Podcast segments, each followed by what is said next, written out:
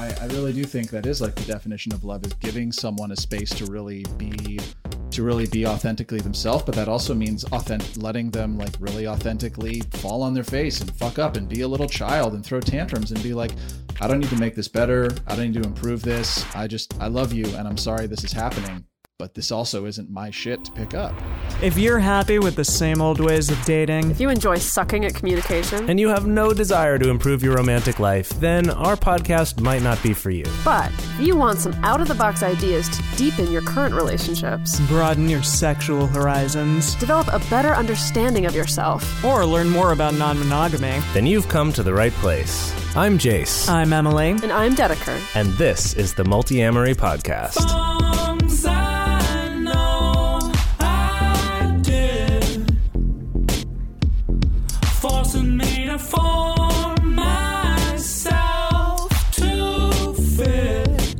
On this episode of the Multiamory Podcast, we're talking about normal relationship and communication habits that are actually toxic and destructive. I wanted to say talk truck mm. toxstructive. Talkstructive? I Yeah. like that. We can make a little portmanteau out of it. Yeah.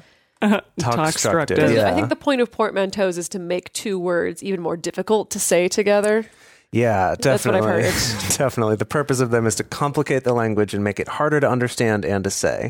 So, Talkstructive. Talkstructive. Talkstructive.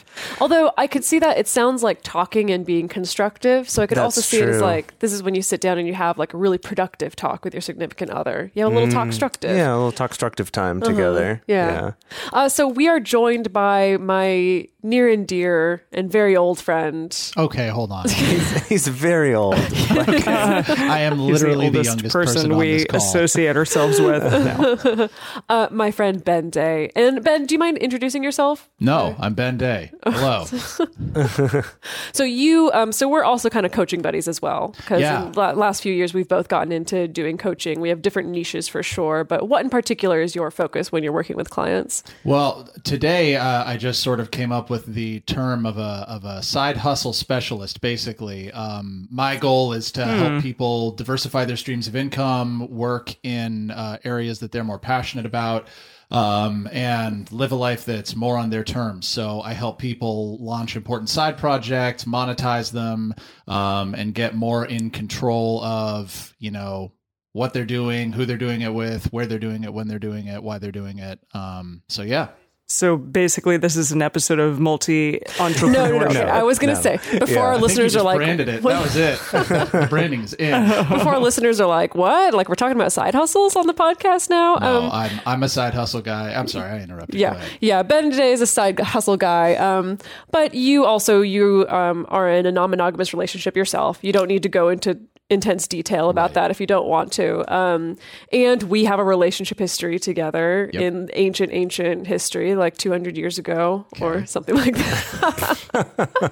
like I said, he's very old. Hundreds He's of very, years. very very old man. Um, anyway, but we fucking just good for 230 though. exactly. um, but we thought that we would have a little roundtable discussion about, um, particularly inspired by this article that Mark Manson put out, and we've talked about Mark Manson stuff before on this show, um, about some really common patterns that you might see in relationships, behaviors you may see in relationships, or communication patterns that are actually quite normal. I think a lot of people do these things, but they may be, as Jace put it, toxstructive for your relationships. Yeah, I would I would clarify that these are things that not only are they normal, meaning commonplace, but they're actually things that I have definitely I can think of examples of all of these where they've been presented as being positive, as being romantic, not just normal, because we all are like, yeah, there's normal things I do that are shitty, but like that these are thought of as romantic or as good, and that mm. actually they're very destructive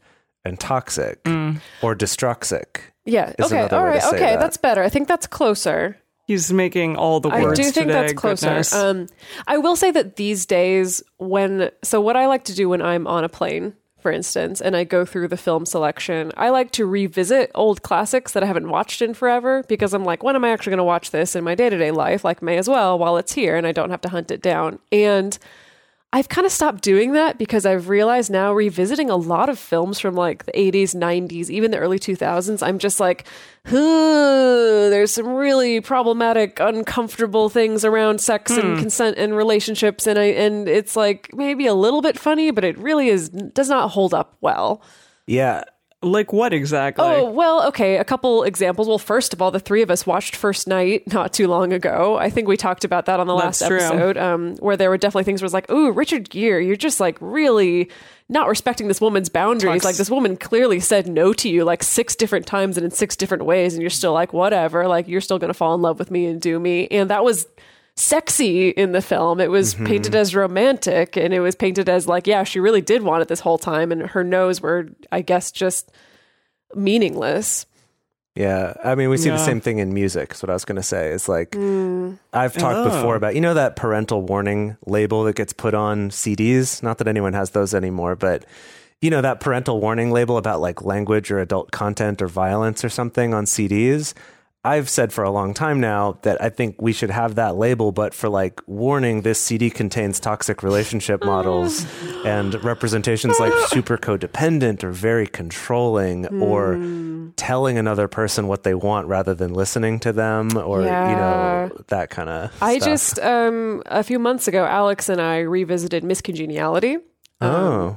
which Oh gosh, I haven't seen that in I will say it was still very very funny. Michael Caine still very very funny. However, there was so much where I was like, Caine. this is like a terrible workplace environment where everyone's being like all the women are being harassed and objectified, and we just kind of play it off for laughs. There was definitely a lot of that where I was like, ooh, a lot of this humor just really doesn't hold up anymore. Yeah. What about you, Yeah, Bende? ex- Any yeah. recent '90s films that you've revisited that made you uncomfortable? Um, no, not as such, but I do want to piggyback on what you said about First Knight and Richard Gere. Like we, you know, I hope this isn't giving away the game, but um, we have sort of a list of several behaviors that we're going to talk about. But one that isn't on the list, but that you just brought up, is like this idea that persistence on a man's part is like salutatory and mm. is a mm-hmm. sign. Mm. it- it's it's it- like he's it- really into her. yeah, and it kind of reinforces the whole like nice guy mentality, which mm. conjures up the word incel in my mind, and that's a whole separate conversation. Mm-hmm. But like this idea that you know, I saw this great meme once. It's like the Morpheus meme, where and it's like, "What if I told you?" And it and it and it was Morpheus, and he was like, "What if I told you that women aren't machines that you put nice guy tokens into to get sex out of?" And I think, and so that idea of persistence really reinforces that idea of like, look, if I'm just like, if I'm just a quote unquote nice guy, mm-hmm. which is kind of a false paradigm because you're not you're just doing nice things but you're not being a nice person mm, mm-hmm. um then this person mm-hmm. will suddenly like change and kind of bend to my will. And like speaking of speaking of like toxic habits that people are told are healthy and good. I had a guy tell me once I, I asked a girl out on a date and I told him and I was and I was like dude she said she had a boyfriend and he was like you sure she had a boyfriend or was she just saying no in a nice way? And I was like oh shoot so I It doesn't matter. I did, and it doesn't matter, but I was too young and stupid. So, like, I went back Mm. the next day and I asked her out, and of course, it didn't go anywhere because she had a freaking boyfriend. But, like, setting that precedent of, like, no, no, you can sell anyone into being with you. You just didn't try hard enough. Like, that's dangerous. That's dangerous for everyone in the game. right. you It wasn't like the yeah. or the idea like y- yeah if you're not married then you can like still maybe go get them like a lot of people i've heard that trope like even from gosh like uh, people uh, who are a little older like uh, my parents age or grandparents age like well you know if they're not married then you never know you might be able still to be not with too them, late. or something Yeah. along those I exactly mean, is this kind still of a queen bee late. like you should have put a ring on it situation? Maybe a little bit. A, a more recent, I guess still not that recent example is the movie Dodgeball, which is a hilarious movie and a lot of people really like. But even at the time watching that, and it came out in like 2005, I think, 2004, 2005. Even at the time, I was like, oh, I see. So this is a movie where both the protagonist and the villain sexually harass this woman until she eventually chooses the good guy. And it was very much that idea of like she was not interested in either of them, and they both just kept hounding her and persisting. And the one guy, I guess, did it in a better way, and so therefore he's the good guy, and we should root for them to be and together. that guy was ben stiller was ben, ben, Stiller was the bad guy. in that. I think it was Oh, Vince Vaughn's. then never mind. Yeah, Yeah. Vince Vaughn. Yeah. Yeah, Vince Vaughn was the one who harassed her better than yeah, Ben Stiller did. Wow. yeah. So anyway, yeah, it's not So- even something that we can be like, yeah, the '90s, right? But like, No, it's true. It's true. Very recent films as well. So another example of this that I think we not only see pretty frequently in pop culture, but we also see, I, I think, just in general culture, not even the pop side of culture. Um, and it's this idea of buying your way out of relationship problems. And Apparently, my father did oh, this. a really? lot. What did your father do? What's the goss? Oh my What's god! the tea? Like, I- well, it, was mostly my mother. uh, So, my mother, when she met my father, wasn't like particularly wealthy, but my father was an orthopedic surgeon in the '90s or the '80s, I guess, and that I guess at the time garnered a lot of money. But he, you know, helped her with a down payment on a house and helped her buy like a big bedroom set and a bunch of random shit. But apparently, every time they would get together, he would be like, Did you like, you know, don't you love that watch I gave you? Isn't it gorgeous? Isn't like, you know, just kind of along those lines of talking about the thing over and over and over again and bringing it up when shit was bad and stuff like Yeah, that. So I, I, uh, think I posted yeah. about this on my social media a while ago, but I was in a relationship once where, gosh, when it became clear to this person that I wasn't going to be monogamous with them, that I mm. very much wanted to be non monogamous, he was like, Oh, if I'd known that, I wouldn't have paid for your ticket to Disneyland. Whoa. Which, okay, it makes me laugh now. Yeah. At the time, it, it felt real bad, Yeah, as I'm sure I'm you sure. can imagine. Were you like, what in where the world? I was like, world, Okay, so my monogamy is worth what? Ninety bucks. 90 bucks or something. No, like a hundred and ten dollars. Yeah, well, at the time I think it was like maybe. ninety bucks or something Yeah, like this that. was a few years like, ago, yeah. Oh, that's what my monogamy is worth to this person. Wow. Um, which I I was so young and so silly and so innocent that now me would have been like. Bye, but back then me was like, "Oh, okay, yeah, Oh, So I, I feel like that's both of those examples make me think more of like the the courting phase, and that's something like Yeah. Dedeker's talked about before. Is like she's very hesitant to if she's dating a man to let him pay for stuff because from experience, there's mm. that expectation that later on there's going to be some reciprocal for that, whether it's your monogamy or just maybe like adoration like it sounds like emily your dad might have been going for there or you know like i, I better be praised for this thing this wasn't just out of the goodness of my heart i do expect I've- yeah, it's it's transactional. Right. yeah." literally. I very rarely had an experience dating a man where if he paid for let's say the majority of things and i'm not even talking like close to 100% i'm saying like more than 50% of the time um like i very rarely had an experience where there wasn't some kind of strings attached or when the relationship turned sour or he disagreed with something that i did that that didn't come up as as leverage in some kind of way of like i've contributed all of this and how dare you act in this particular way Yeah. So, but to clarify though, that in this example, we're also talking about when you like after you're in that relationship, like say you're you've been dating for a while, and it's like we're not getting along as well or whatever. We want to buy ourselves out of that. So uh, this is really actually timely. I literally just had an experience with this last night. Um, No, you bought your way out of oh. some relationship problems. Well, like, and so it, it's funny because I really felt like I was doing the right thing, and it really like smoothed over the situation. And none of this is meant to be like an indictment of who I'm dating or anything, because I don't think that they were saying anything unreasonable. But this seems like a really good opportunity to have like three experts weigh in on this. And Oh, maybe dear. this is a good talking point for. I'm not. I'm not trying to get coaching, but I'm like, hey, Okay. other people are probably going to do this. So, like, because the the thing that came up was like, hey, I feel like um I feel like I have been, you know, I've allocated resources. This is my my partner speaking. I feel like I've allocated resources to like doing special stuff for us the last couple of times and I miss that you used to do that a lot and I'm I'm you know transitioning between jobs and so money has been a little bit my budget's been a little bit tighter. Um but I also still made this trip to to I, I live in Portland and I made a trip up to Seattle. And so you know they they were mentioning like I'm feeling a little bit put out like you're willing to put this money in this one place. And I just wish you would this was the specific thing like I wish you would take me out to dinner or whatever. I missed that. And I was like oh well shit like what do you want? And then i bought her dinner and I just was like, "Oh, you wanted this? Let me just handle that because this is, you know." Um, and it it it really kind of flipped the script really quickly, where it was like, "Oh, you wanted this thing? Great, let me do it for you." Because the money the money wasn't a huge issue. Um, so, but now I'm I'm hearing about this today, and I'm like, "Oh shoot!" Like, did I just did I just accidentally buy into a toxic thing? So.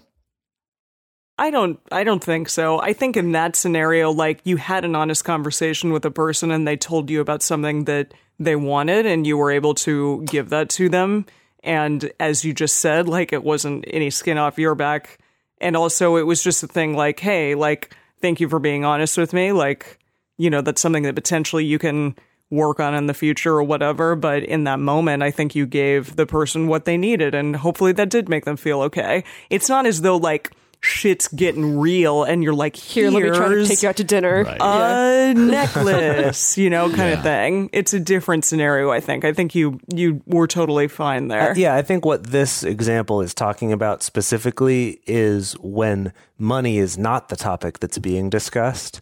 And it's like we're actually Hmm. having a fight about the fact that like what you know whatever it is We're switch tra- we're nickel backing on something. We're switch right tracking. or, or like it's like that sorry, you don't know the I- reference, I Ben, but, but We'll explain it. later.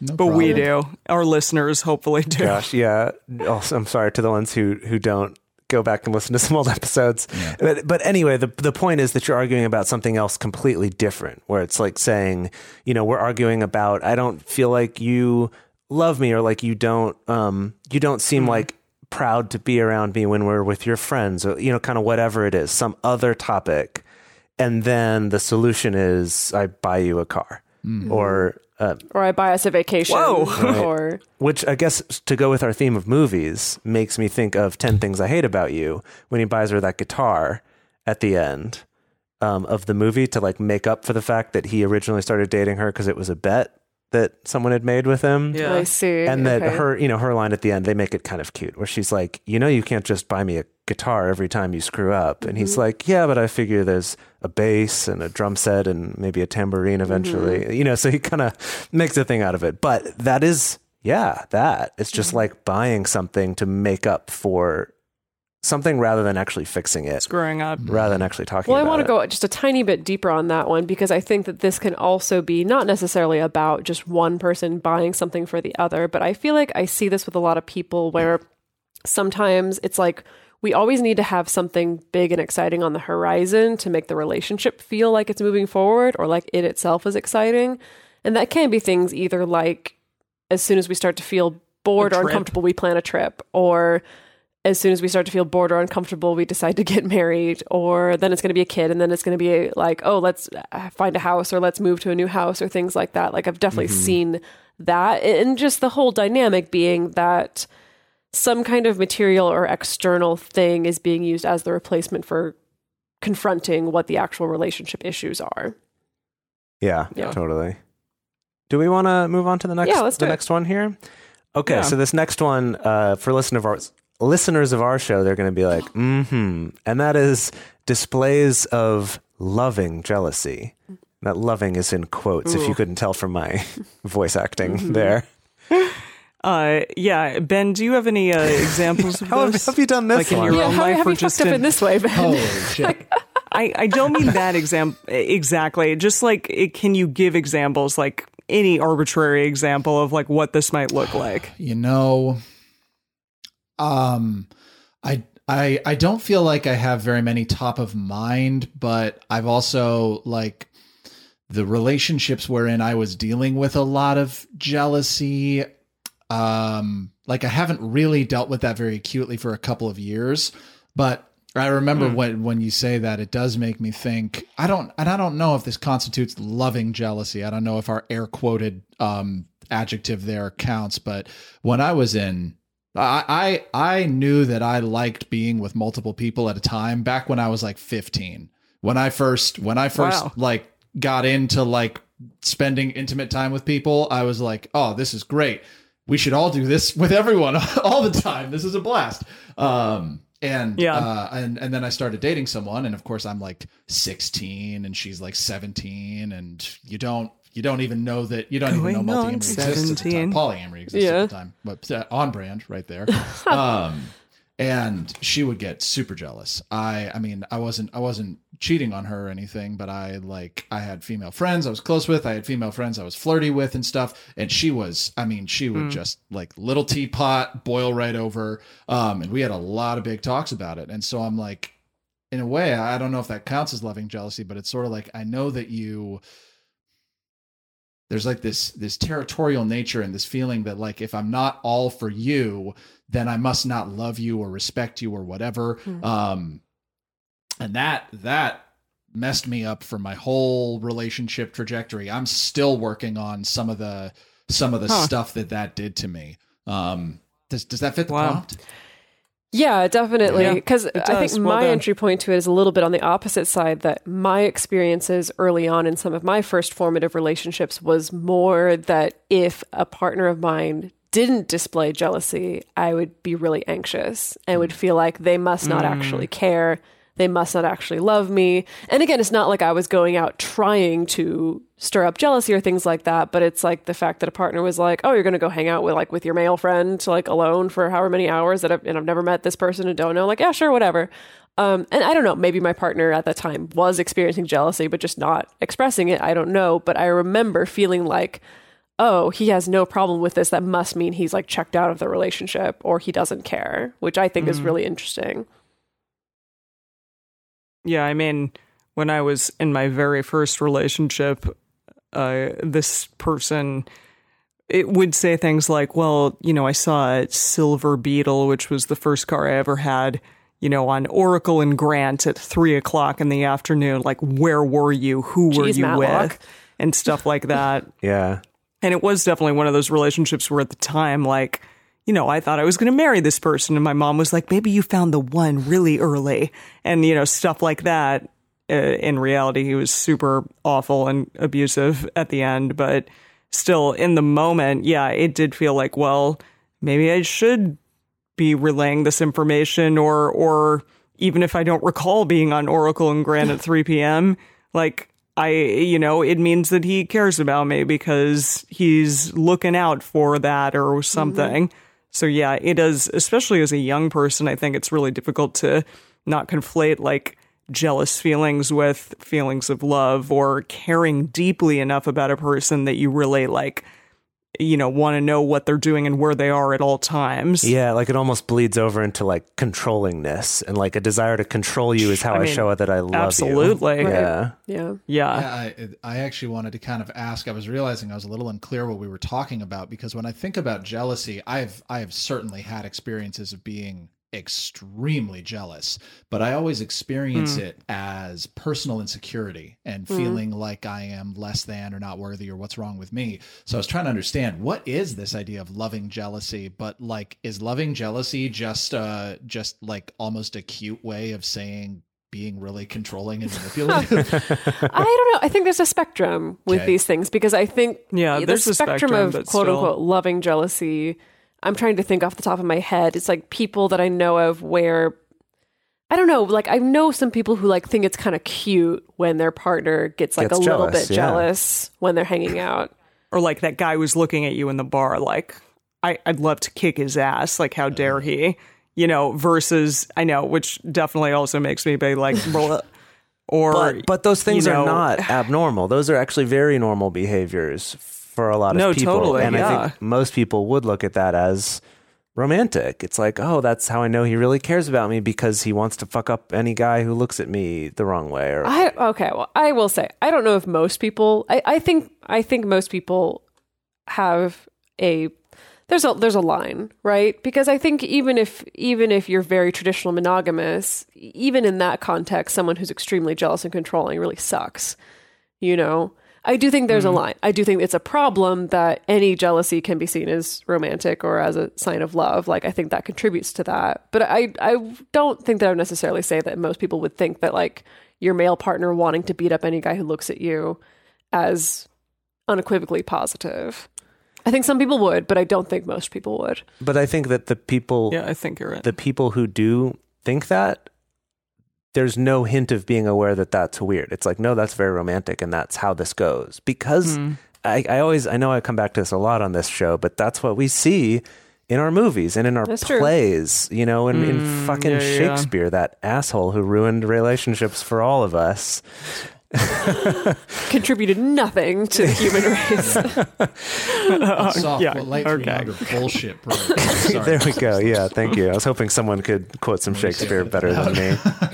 um yeah it's uh, like i think that a lot of narratives like people who are like oh i'd i'd kick the ass of any guy who looked at you or whatever. Um it reinforces these ideas that love is equal to possession. Mm-hmm. Like mm-hmm. no one can look at you mm-hmm. because you are mine. You are not you are not your own being. You are my property and therefore i will defend my property. And that sort of gets like semi conflated into honor. You know oh i'm i'm mm. defending your honor but in reality you're basically just defending your own keep which still is oh sorry sorry um which still is like you are you are mine and i will protect you from invade i will protect me from invaders which sets up really nasty competition dynamics between people and we're not able to collaborate and that's a whole other thing but yeah right. Yeah. Yeah. It's definitely a well worn path. So let's move on to the next one, which is blaming your partner for your own emotions. Um, I'm going to get into this a little bit more uh, in a in a later episode for sure, Oh, like a little teaser talking here. about feelings and facts and stuff like that. But yeah, this is an interesting one for sure. Uh, and and that like this is a normal relationship behavior, but yeah, I think it's normal in a lot of ways. Like people will deflect. People will say like, you know, I'm having a really intense emotional experience, and it's because this person did this thing to me, and you know, my emotional experience is valid and fine and stuff like that. And I mean, yes, emotions are valid, but it's a question of whether or not this is actually a thing that like do you know the whole story are you just like having your cognitive biases sit there and tell you that this thing is happening and that therefore you should be angry about it what do y'all think Well, so my experience of this in relationships, and first of all, I will say uh, I've definitely been a really bad offender of this in many relationships. Um, I think the way I've experienced, yeah, All the way I've experienced this in relationship is, let's say, partner comes home from work, has had a bad day at work, is in a bad mood, and kind of just this unwritten, unspoken expectation of like, well, your job is to make me feel better right now. And Yeah. it falls along this hmm. very fine line because it's like in relationship, yeah, if you come home after a bad day at work, it's like you do want to seek the comfort and reassurance of a partner. You know, like mm-hmm. there's definitely nothing wrong with that whatsoever. I think where it gets toxic is that it is this kind of unspoken assumption of like, if I'm in a bad mood and you're not doing anything to fix that, then we're going to have problems. Well, it's like that it means you don't care about me. Right. Rather than it could mean any number of reasons why you might not be noticing that or why you're not reading my mind the way that I think you should. well yeah we're not mind readers exactly. Like that i it's difficult because on the other end as well you can sit there and be like well shit like they're being terse with me. So clearly like they hate me right now or are upset with me and I don't know what I did wrong and I'm worried guilty of about that that. And so on the other end, it just can be these two people sitting there wanting something from their partner and not being communicative about it. Yeah, for sure. Definitely. Yeah, uh, this has made me think of several things. The first of which is if anybody wants a good resource on how to um like develop better skills around this if you feel like this is your own one of your own areas for growth um i'm sure that y'all have talked about marshall rosenberg and nonviolent communication Yeah, we have. Um, Yeah. Marshall Rosenberg is like the father of nonviolent communication, basically, f to my understanding. And there's this amazing, um, it's like a three hour long YouTube video, but there are shorter versions of it where he just he just does he just takes you to school on nonviolent communication, on owning your own stuff, on understanding that your reactions to things are not inevitable. I think a lot of people think that like when they have an emotional response, if they don't understand what they've done to contribute to that they're like well how could anyone feel any other way? Anyone in this situation would feel this mm. way. And it's like no mm. you just feel this way because you know maybe because you didn't do your own emotional due diligence to make sure you didn't feel this way. So i mean he he he holds people he holds people's feet to the fire and he'll call people out and be like nope sorry that you're actually not owning your shit right now and i'm going to teach you how. Um and on the other side of it, what what you two were talking about with like you you know my partner comes home. They've had a terrible day at work and they're looking to me for some form of comfort or something like that but i'm not in a space where i can necessarily do that or even i am but i'm not a mind reader and i'm not i mean and also like their Yeah. emotions are not my responsibility ever. Right. it's not my it's not That's my job. absolutely true. it's not my job. I don't think it's anyone's job to make their partner feel better because you can't actually. You just can't so don't put that on yourself. I heard i think it was rainer maria rilke um someone or some great poet i love was talking about the idea of love and they said that like the real definition of love is two people holding space for each other I think that's literally the quote that we used a couple Just a couple episodes weeks ago, we read yeah, that poem. Yeah, yeah. Yeah. Um, yeah. yeah. I've always loved that because it really, I, I I really do think that is like the definition of love is giving someone a space to really be, to really be authentically themselves. But that also means authentic, letting them like really authentically fall on their face and fuck up and be a little child and throw tantrums and be like, I don't need to make this better. I don't need to improve this. I just, I love you and I'm sorry this is happening. But this also isn't my shit to pick up. Mm-hmm.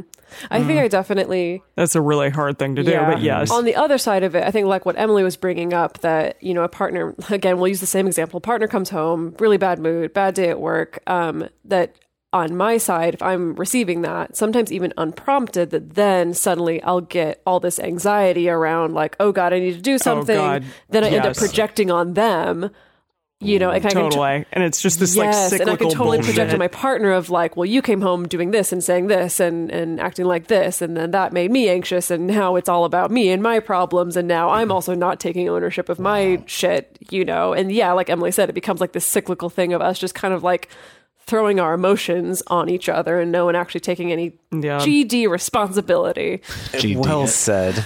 It- this this actually reminds me. I, I feel bad about bringing this up again, but so on the meditation retreat that uh, Dedeker and Emily and I went on a few weeks ago now, one of the things they talked about, and this is a, a common theme in a lot of Buddhist teaching, is this idea that like you don't know what anyone else's experience is.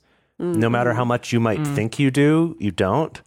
Um, and so, you know, the the example I think was in that Buddhism for Beginners book. The example is someone cuts you off in traffic, and you get really angry, and you're like, "Why the fuck would they do that to me? This asshole! They're so selfish. They're whatever." But the truth is, you don't know why they did that. You know, the truth is maybe Yeah. you know maybe their wife is you know in labor in the back seat and they're trying to go to the hospital. I know that's a cliche example, but you know, say it's that, or say it's because they just got fired from their job and they're having a bad day and they're so in their head that they're not even thinking about anything else. That you just don't know. Maybe maybe they're an asshole, but it really it doesn't matter. Like the point is that the only thing you have any control over is how you react to it and kind of what you do with the situation rather than um you know that so i guess it's kind of the same thing of this example even just with our intimate partners like even if we learn to do that with strangers sometimes with our intimate partners it's harder So much harder. because it's like no but they should know Yeah. they should just mm. know this or or Oh, i yeah. think i know them so well so i just know why they're doing this or what they're thinking Oh, you exactly. know? And it, didn't you say that, or or I thought that we talked about that. That like actually, as you as you go further along in a relationship, you actually know your partner less than you think you do, just simply because your own cognitive biases surrounding them like permeate Yes. most of what you actually think about them and their actions towards Yeah. you. I think that is really a you know a, a really good thing to think about when dealing with your partner. And yeah, God, I just want to say like I've used that Jase uh, that you were talking about um, in uh, working at a restaurant because there are a lot of people who are in bad moods at restaurants. Yeah. And you take it personally in the moment and you're like, wow, what a bitch. But honestly, like, you have no idea what's happening. Their parent could have just died, like anything, anything. And so just like kill them with compassion, not kill them, but love them with compassion. Yeah. Love them with kindness, you know? yeah Yeah, definitely. With Lucky Land slots, you can get lucky just about anywhere. Dearly beloved, we are gathered here today to. Has anyone seen the bride and groom? Sorry, sorry, we're here. We were getting lucky in the limo and we lost track of time. No, Lucky Land Casino, with cash prizes that add up quicker than a guest registry. In that case, I pronounce you lucky. Play for free at LuckyLandSlots.com. Daily bonuses are waiting. No purchase necessary. Void were prohibited by law. 18 plus. Terms and conditions apply. See website for details. For a long time now, we've been fans of adamandeve.com for getting sex toys or lingerie or accessories, things like that. It's uh, just a fantastic resource with a huge selection. And now, not only do we have a fantastic offer, but we also have a promo code that will work on adammale.com and evestoys.com, which are their sites specifically for LGBTQ audiences.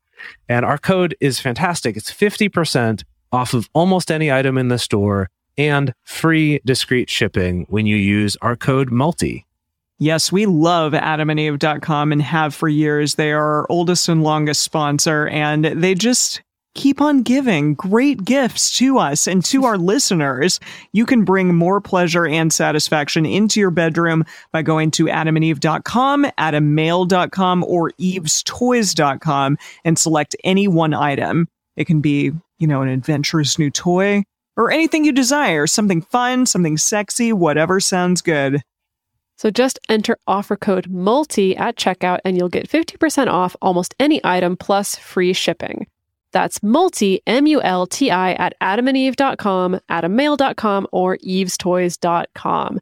This is an exclusive offer that is specific to this podcast, and it's better than any offer that is currently available on their site. So again, use code MULTI to get you not just the 50% discount, but also the 100% free shipping. Code M U L T I. Uh, shall I move us along to the next one? Uh, sure. Yeah. Yeah. Yeah. let's go on. Please. So the next one is holding the relationship hostage. And I think this one is tricky because basically, so when It's I like, give me all the wedding rings or this relationship gets it. all of the wedding rings, everybody's Oh, wedding man. rings. wow. Okay, because this can be things like threatening to leave if your partner doesn't shape up, or threatening to, I don't know, de escalate, or threatening to move out, or threatening to divorce, or whatever. And I think the reason why this gets so tricky is because this can bump up against having healthy boundaries, I think. Just, yeah. Because that's the thing I that think we were all sitting here waiting. 100%. ooh, ooh, I've got, I've got one that's about this. what everyone gets so I know, it's a- it's a little- it's on a razor's edge. It's edge. so tricky because on the one hand, you know, it could be like, okay, well, my partner is lying to me all the time about all these things. I keep catching him in lies. Um, and my boundary might be, I can't be in a relationship with someone who lies to me all the time, and that's true. And again, Mm-hmm. you'll have to go back, listen to our episode on the basics of boundaries. We go into this conversation much more in depth. Um, but like me saying, I can't be in a relationship with someone who lies to me all the time sounds very similar to, hey, if you don't stop lying, I'm going to leave. Or Yeah. I'm I or I'm gonna have to step out of this relationship, and I think that's why this gets a little bit tricky. Sorry, I, I really got to jump in on this one because I just I actually just had a conversation with my sister about this. My sister is is incredibly intelligent and I respect her a ton. And if she were comfortable with me naming her on this, I totally would because I think she's a great person who a lot of people could stand to learn a ton of things from. But we were having this conversation about boundaries and um one of the things that that we were talking about this and how difficult it is where sometimes you know uh, even when you try to say it in the nicest way possible of like look if this doesn't change, I have to make a different decision. And what she said that I thought was really intelligent was boundaries sound like threats to people who don't want to hear them. Hmm, Um, interesting. which I, I don't think is Hmm. the entire story, but I think it's I think it explains a lot of the miscommunication where it's like all I can do is all I can do is tell you where I am. And sometimes I and maybe I have Yeah. to tell you where I am is I can't keep doing this. Hmm. Um and that can sound like a threat. So like how does one handle that? if I if I may, I'm going to take may. this in a direction maybe a little weird, but to take it to some stuff that's taught about parenting. And one of the things, one of the principles in parenting is something that's can can quickly cause a problem in your relationship with your child is essentially making empty threats. Hmm. Is that like, you know, you have to clean your room or like come here right hmm. now or stop hmm. screaming or whatever it is or else this or else you know like you don't get ice cream today. But then once you're at the ice cream place later it's like well okay. Oh, right, right. and then you just lose all your credibility. And i would say that actually this difference between like essentially blackmailing the relationship or mm-hmm. or holding it hostage versus on the other hand having a boundary is partly that is that a, a personal boundary isn't something where it's like you know a boundary isn't generally phrased like well I, I'm not okay with being in a relationship with someone who continually lies to me for more than several years. Then I'll, you know, that's not a situation I'll be in. But instead, it's like, no, I'm not okay with being in a relationship where someone lies to me. And so, if that's actually what's happening, then you actually do remove yourself from that situation. Whereas the holding it hostage could still come from a good place of wanting to protect yourself, or it could come from a place of wanting to control them, but it's using it as a threat Mm-hmm. rather than actually like mm-hmm. I'm gonna do this even though it's hard because I need to take care of myself mm-hmm. versus I'm saying this to you to try to get your behavior to change. Do you see that like the kind of what I'm getting at with the difference there? Yeah.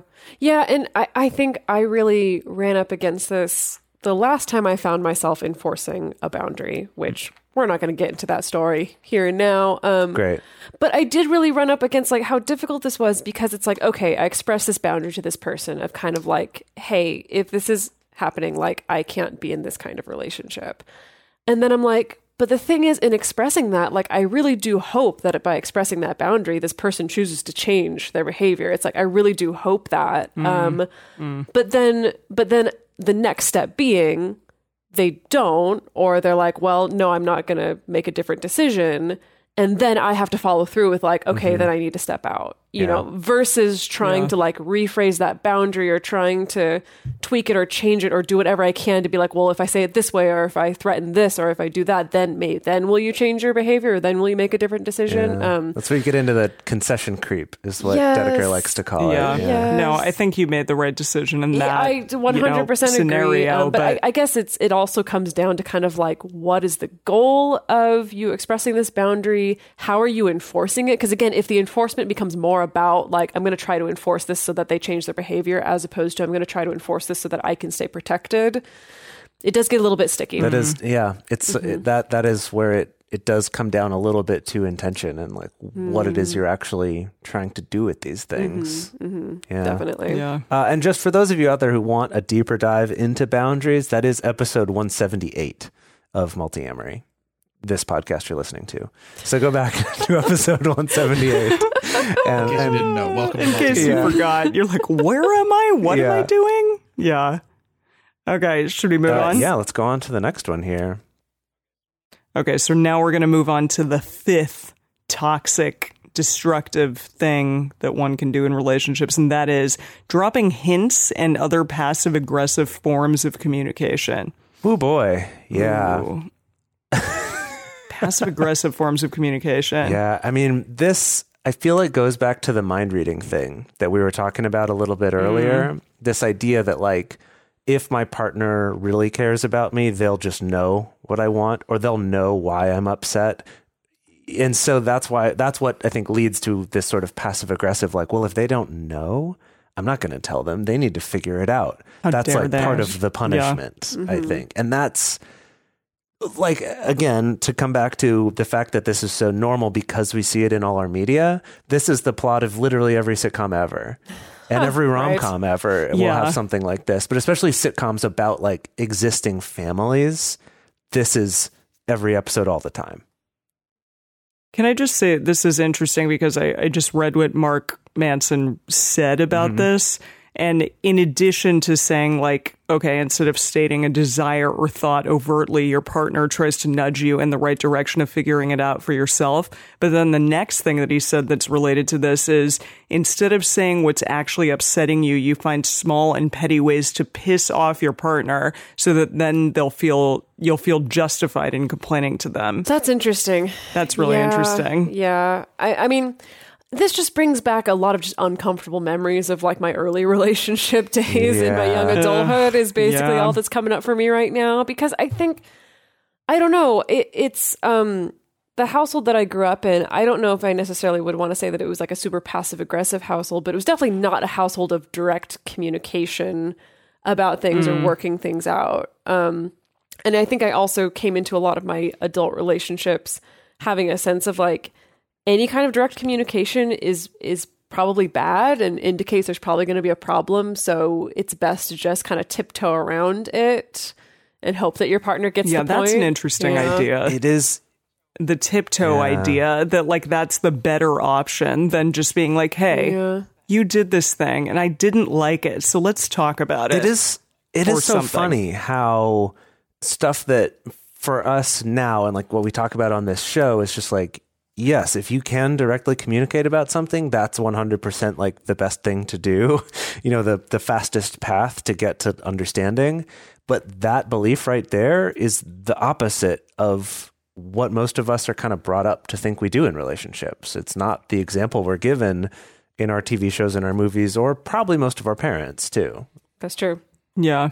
I feel I feel kind of like um, I'm just thinking back on my own experience. Um, I feel like I I haven't had a lot of experience with passive aggressive behavior in relationships, which kind of says to me it's kind of like that thing where if like if you don't know who the idiot or the creep is in your group of friends, it's you.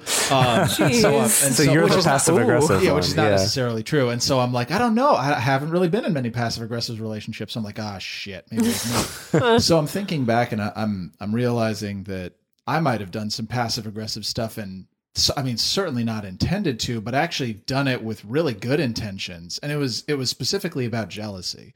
Um, Yeah, like what are good intentions with passive well, it's funny. aggressiveness? It's like, and this maybe maybe I'm wrong. Maybe I'm I'm equating apples to oranges here. But I remember trying to talk to a to a partner who was newer to to polyamory and open relationships than I was, and trying to talk to them about jealousy. And I was sort of I, I had done a lot of my own work on jealousy, so I felt like I was on kind of the quote unquote other side of it. You're never on the other side, but you you get it managed.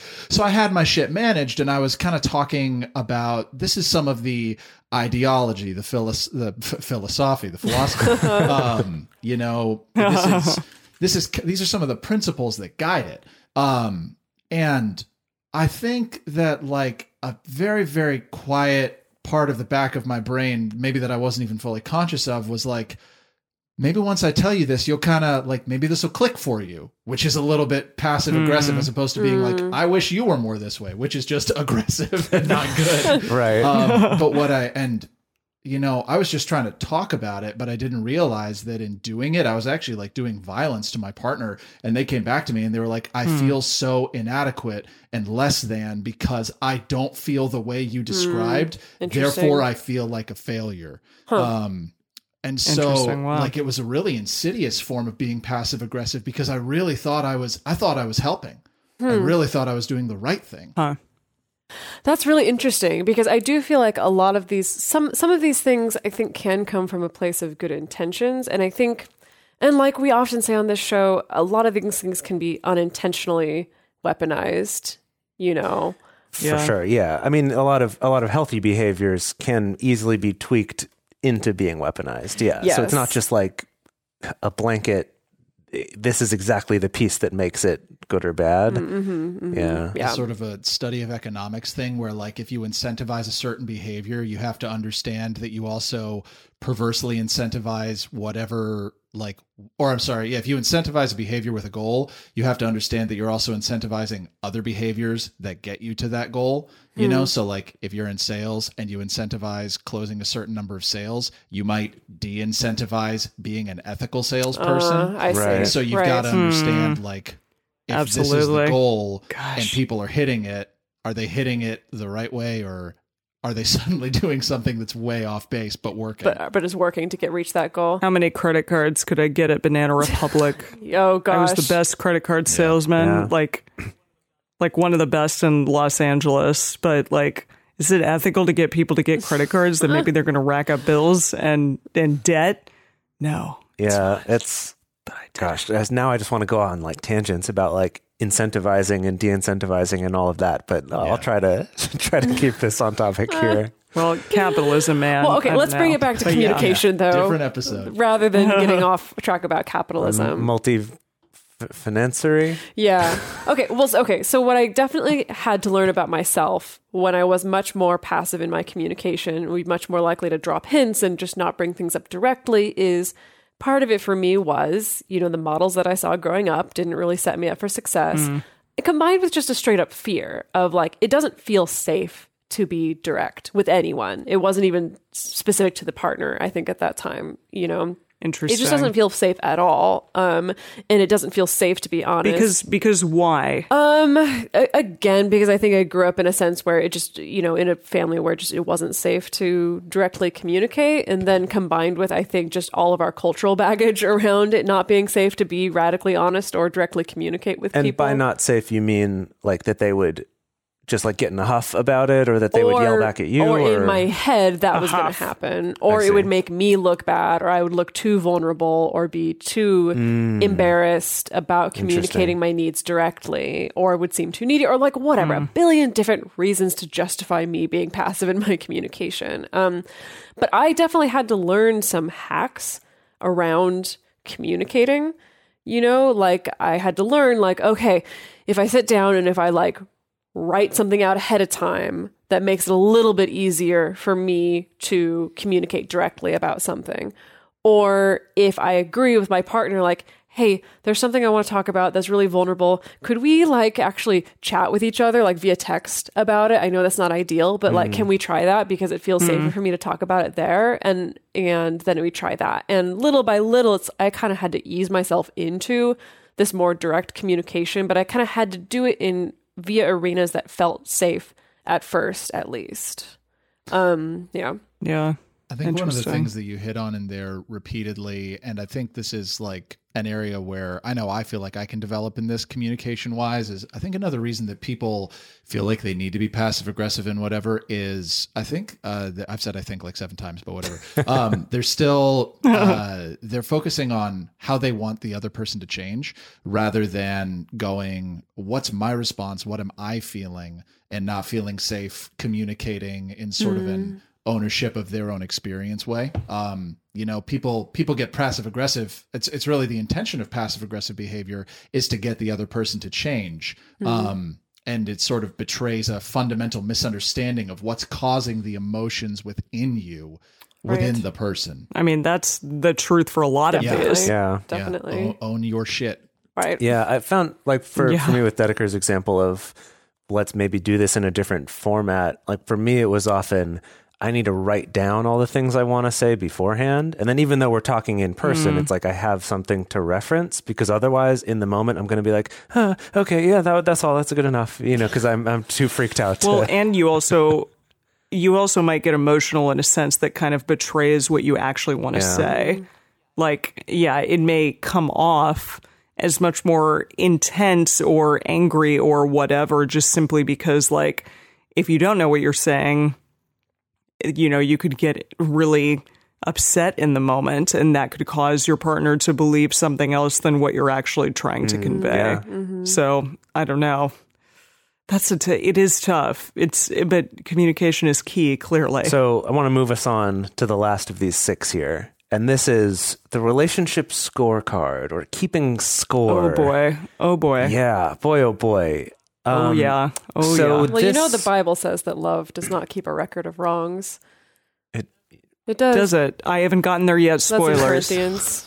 It's usually paraphrased as "love doesn't keep score," Uh-huh. um, but yeah, it's. Um, so what are we talking about? We're talking about this idea of like you made a mistake once, and I'm gonna use that against you whenever, right? That's like on your mm-hmm. permanent record. right. Or on the other hand, I think it could be like some of these examples we talked about before with buying your way out of things of that like, well, no, mm-hmm. but I did this one really good thing for you. So like I'm up on the mm. scoreboard, so you owe me. Yeah, it, it can it can also be a symptom of of whataboutism. So this idea of like if my partner calls out something in me, then I can be like, well, what about that time that you did Yeah. yada yada yada yada, or like what about the time Yeah, that you did oh, that totally, same thing? totally. And It's like again, deflecting. okay, I think this one can get really insidious and tricky because of the fact that maybe there have been some systemic issues or repeating issues in your relationship. And sometimes it might be like, hey, I'm having a hard time trusting you with X, Y, and Z because of some things that happened in the past. And on the one hand, it's like, yeah, that's totally valid. Like you can have a lot of trauma around stuff that's happened in the past with your partner that maybe still hurts. And it's kind of figuring out what's the difference between that of like, hey, there's some past influences that are still holding me back and I don't feel are healed and is kind of preventing me from feeling like I can trust you versus what is here's the scorecard, and you currently uh, are in the negatives, and so therefore I can't reward you with my trust. Does that make sense? Whoa. Yeah. Yeah.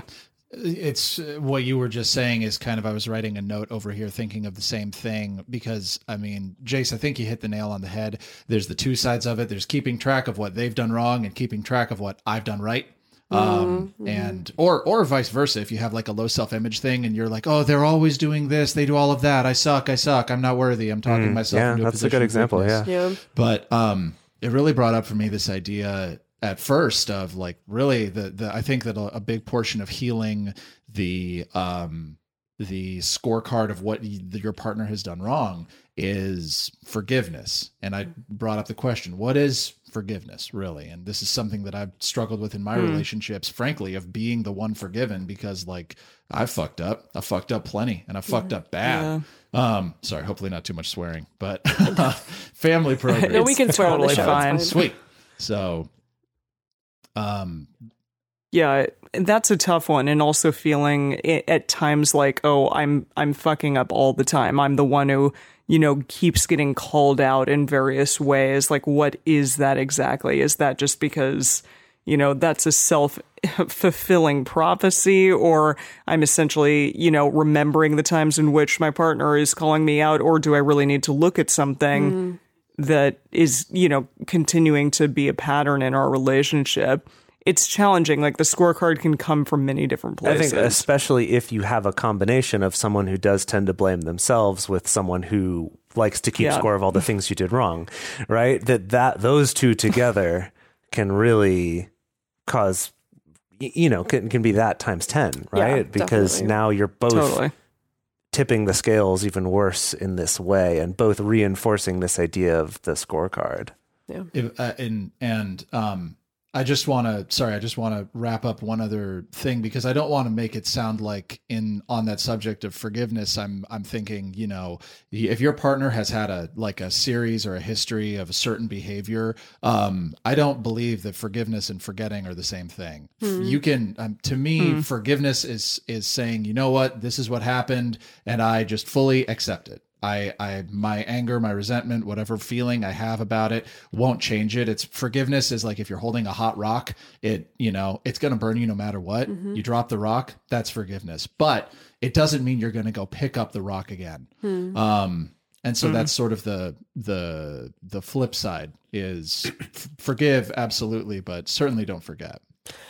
Well, it's interesting because I don't think forgiveness is uh, uh, very valued in our culture right now. Honestly, on Yeah. a wider scale, but that can be that can be another topic for another time. I- I wanted to read this example actually that Mark put in this original blog post here, and I think this kind of captures some of some of the nuance that it's not quite just so like, well, you did all these things wrong. But so this is the example: is you were an asshole at Cynthia's 28th birthday party back in 2010, and it has proceeded to ruin your life ever since. Why? Because there's not a week that goes by that you're not reminded of it. Hmm. But that's okay because that time you caught her sending flirtatious text messages to her coworker immediately removes her right to get jealous. So it's kind of even, right?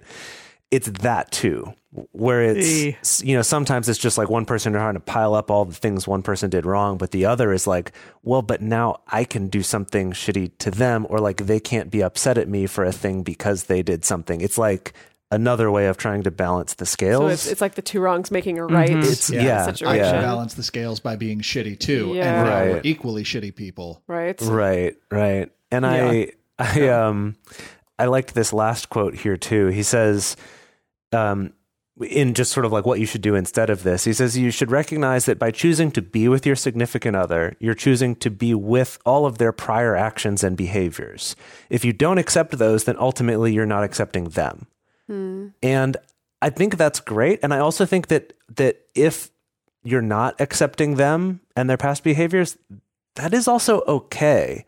But then just like own up to the fact that you're just not accepting them and don't be in that relationship.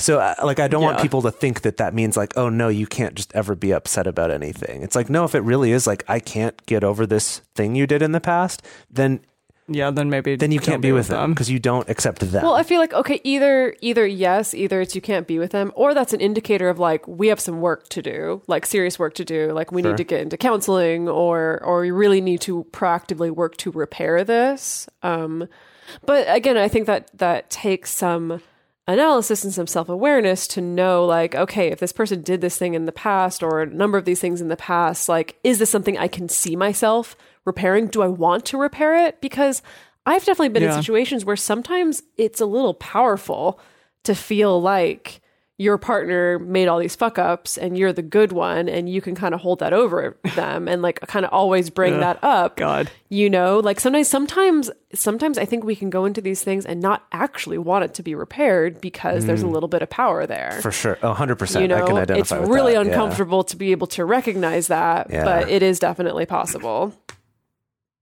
Yeah. So this this has been a cool discussion of all these things. I love this stuff. I'm I'm a big fan of of Mark Manson's writing. I definitely recommend checking out some of his stuff at markmanson.net. Um, and then also, thank you so much to Ben for joining us and talking about all this. Thank you for sharing vulnerably about your own experiences. Yeah, thank you for having me. I hope I was able to contribute in a way that made an impact on someone. Yeah, no, I really appreciate it. And if people want to know more about yeah, you, so if anyone listened to all that and was like, that's all fine and good, but I wanted to know more about the side hustle coaching, like that was really what I came here for. I was hoping it would be that episode. Uh, well, you can have that episode one on one with me. Um, so my web address is peacethroughprogresscoaching.com. That's peace, P E A C E, through, T H R U G H, the whole word, not abbreviated. Progress coaching. If you can't spell those, then I can't help you at this point. Dot com peacethroughprogresscoaching.com just send send me a direct contact there there's a survey you can take that just so i can get to know you a little bit better but if you just shoot me an email that's the fastest way to get in touch with me and um yeah, I'm I'm here to help you make your dreams come true and live the life that you want. So um, I'd love to work with anyone who's interested, and I think you're a great community because you're, you know, you're you're following some great leaders in your field. Um, and uh, Aw. and I'm sorry for any horrible tapping sounds. I hit the table a lot when I talk, so you're probably sorry, Mauricio. Someone's gonna hear that. Um, yeah, and just thanks thanks for all of your uh, attention and effort. Yeah. So we would love to hear from you. What did you think of these of this list? Are there other behaviors that you can think of? Do you totally disagree with the way that we've come down on some of these issues? Can you think of other examples where maybe some of these behaviors are less toxic or maybe helpful? We would definitely love to hear from you. So the best place to share your thoughts with other listeners is on this episode's discussion thread in our private Facebook group or Discord chat. You can get access to these groups and you can join our exclusive community by going to patreon.com slash multiamory. In addition, you can share with us publicly on Twitter, Facebook, or Instagram. You can email us at info at multiamory.com. You can leave us a voicemail at 678-M-U-L-T-I-05. Or you can leave us a voice message on Facebook. Multiamory is created and produced by Emily Matlack, Jase Lindgren, and me, Dedeker Winston. Our episodes are edited by Mauricio Balvanera. Our social media wizard is Will McMillan. Our production assistant is Nicole Samra. Our theme song is Forms I Know I Did by Josh and Anand from the Fractal Cave EP. The full transcript is available on this episode's page on multiamory.com. It's time for today's Lucky Land horoscope with Victoria Cash. Life's gotten mundane, so shake up the daily routine and be adventurous with a trip to Lucky Land. You know what they say your chance to win starts with a spin. So go to luckylandslots.com to play over 100 social casino style games for free for your chance to redeem some serious prizes. Get lucky today at luckylandslots.com. Available to players in the U.S., excluding Washington and Michigan. No purchase necessary. VGW Group, void where prohibited by law. 18 plus terms and conditions apply.